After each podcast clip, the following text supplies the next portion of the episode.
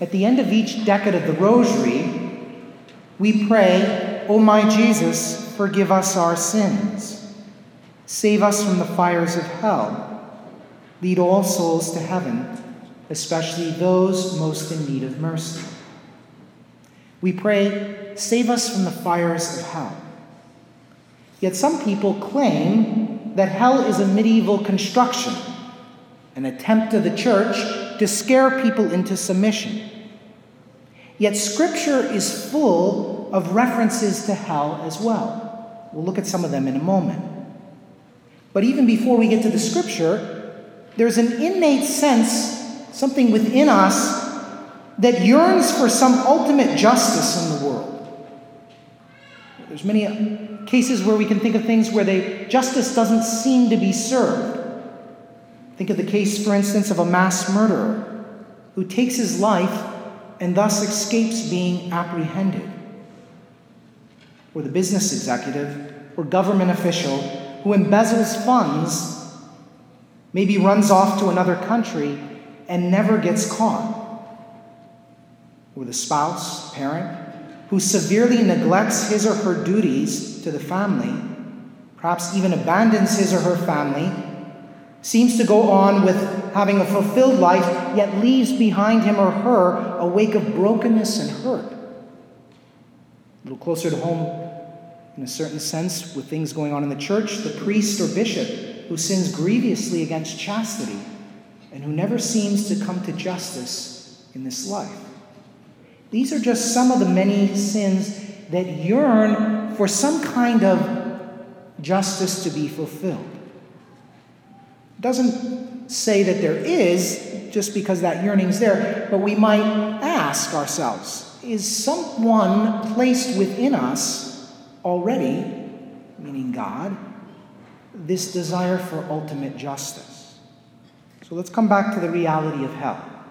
The scripture in the Old Testament speaks of this reality. We saw it in our reading from Daniel today, where he talks about many rising while I didn't have a chance to look this up, sometimes in Scripture, when the word many is used, it often refers to all. It's kind of a Hebraic um, way of, of going. So it says, Many will rise, some to life, others to eternal, um, to their eternal shame, basically.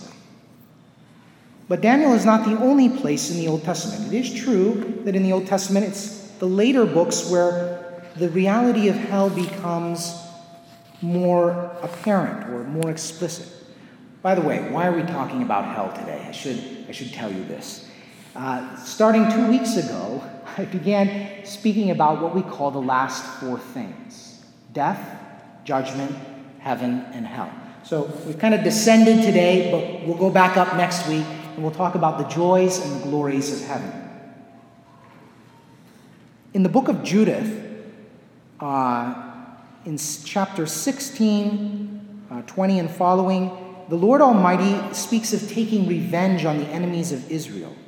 It says, For he will give fire and worms into their flesh, that they may burn and may feel forever that they cry with pain. According to the book of Wisdom in the Old Testament, fourth chapter, it speaks of the godless shall be a reproach among the dead forever. They shall be in sorrow, and their memory shall perish.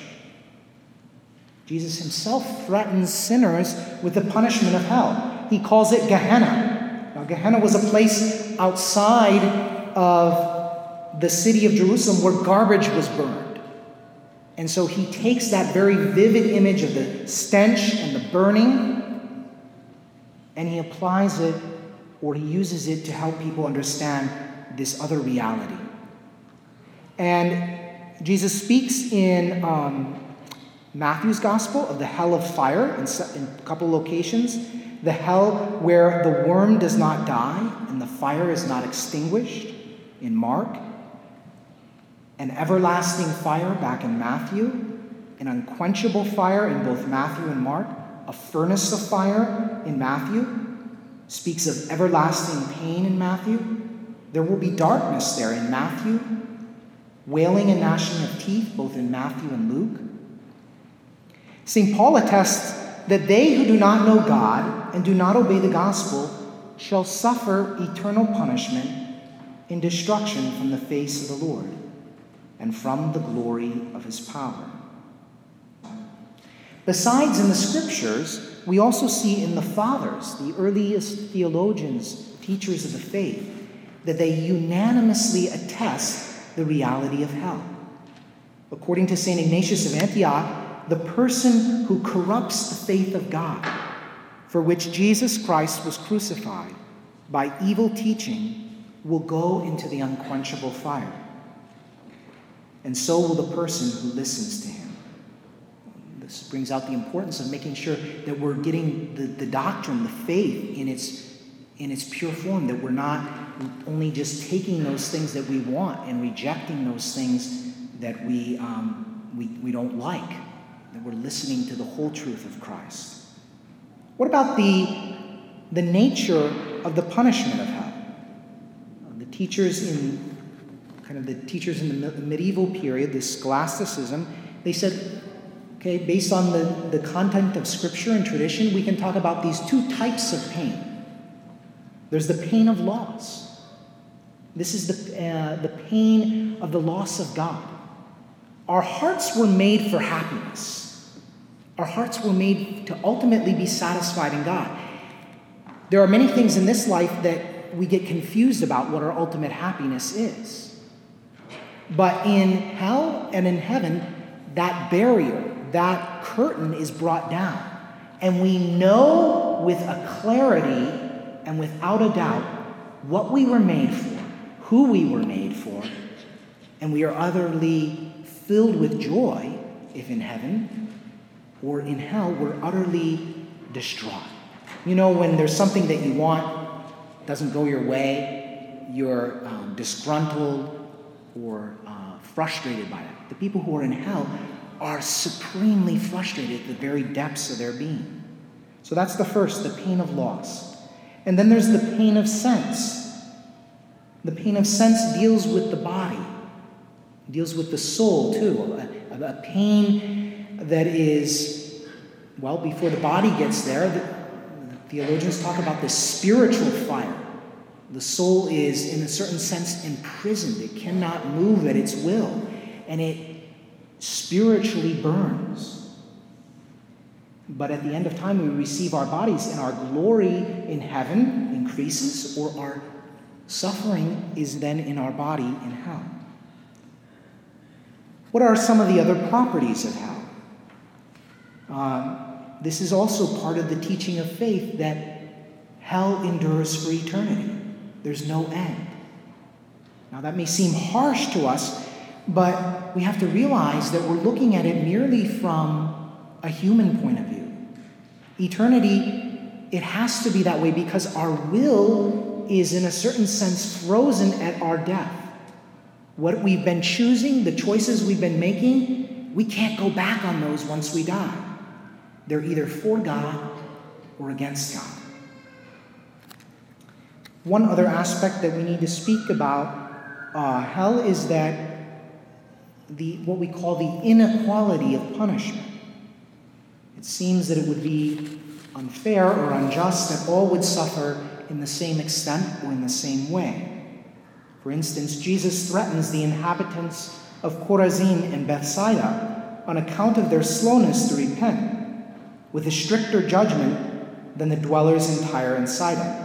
Tyre and Sidon were Gentile places, they hadn't received the same kind of revelation that the people of Chorazin and Bethsaida, who were Israelites, had.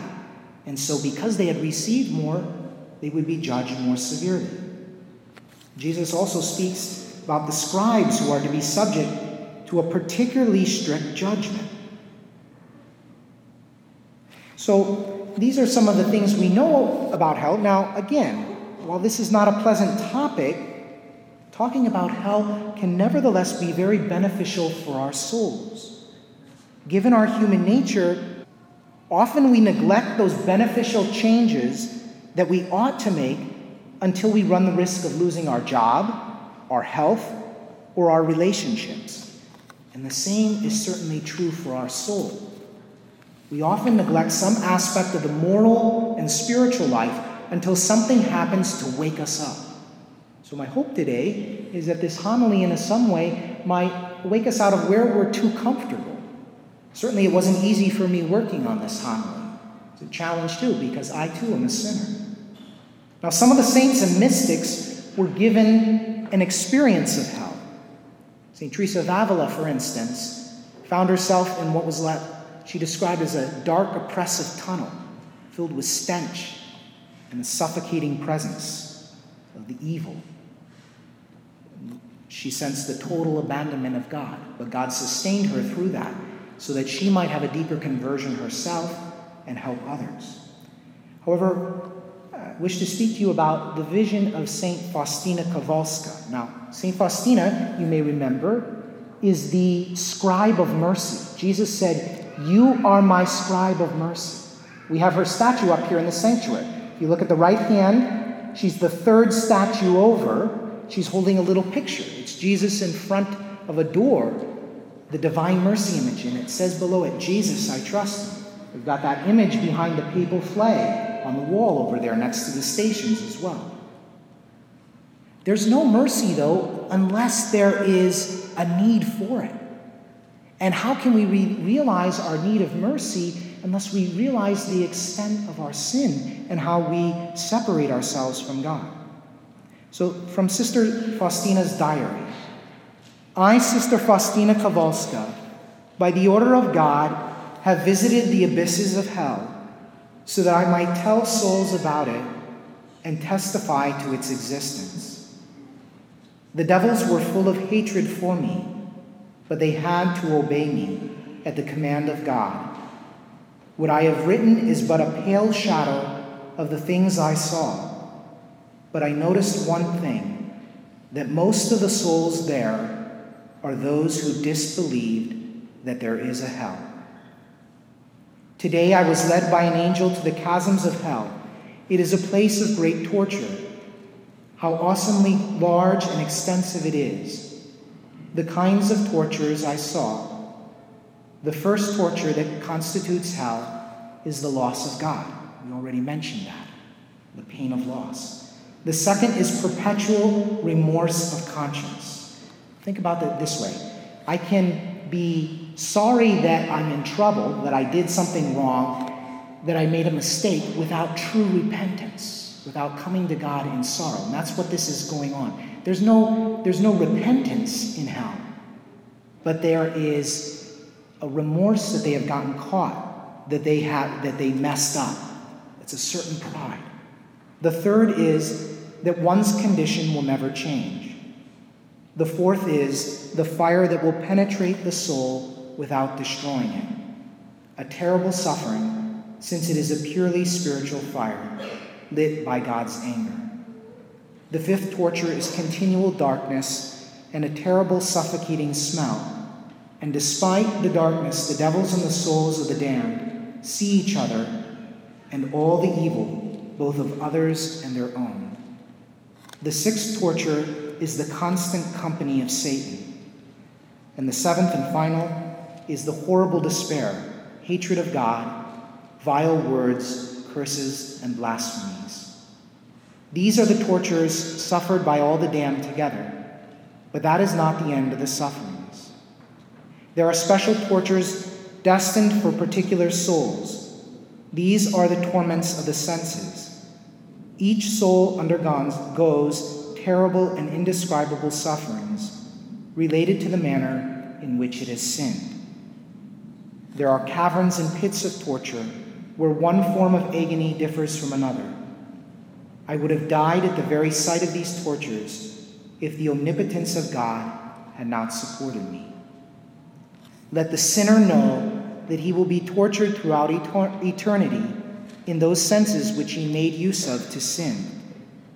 I am writing this at the command of God, so that no soul may find an excuse by saying there is no hell or that nobody has ever been there, and so no one can say what it's like. How terribly souls suffer there. Consequently, I pray even more fervently for the conversion of sinners. I incessantly plead God's mercy upon them. O my Jesus, I would rather be in agony until the end of the world, amidst the greatest sufferings, than offend you by the least sin. I wish to go back to that prayer I mentioned at the beginning of the homily, the O my Jesus prayer. This prayer has its origin in the Marian apparitions at Fatima. It was July 13th, 1917, when Our Lady appeared to three small shepherd children. She gave them a vision of hell, and she taught them to pray this prayer at the end of each decade of the Rosary for sinners. O my Jesus, forgive us our sins. Save us from the fires of hell. Lead all souls to heaven, especially those most in need of mercy. Now, if what I've said today has caused some alarm, discomfort, um, or even some fear in you, um, know that uh, in me it does as well, and that I've not enjoyed doing this, but that I needed to do this. We need to remember this fact, though. That God speaks to the prophet Ezekiel in the Old Testament. He says, Have I pleasure in the death of the wicked, says the Lord God and not rather that they should turn from their ways and live. As much as we desire to be saved, as much as we desire to get to heaven, God desires that even more than we do. Listen to that again. God desires your salvation even more than you do. And so we can have great confidence and trust. God desires to save you, but even though He created you without your will, without your decision, He won't redeem you. He won't save you without your helping him. So, in conclusion, here, let us remember to pray for those who are far from God, those we hear about, those who have died, and from all intents and purposes, it seems they were completely estranged from God. That God's grace might have broken in in some invisible way into their hearts. Let us pray and let us amend our lives. At the end of each Hail Mary, we say, Holy Mary, Mother of God, Pray for us now and at the hour of our death. Amen.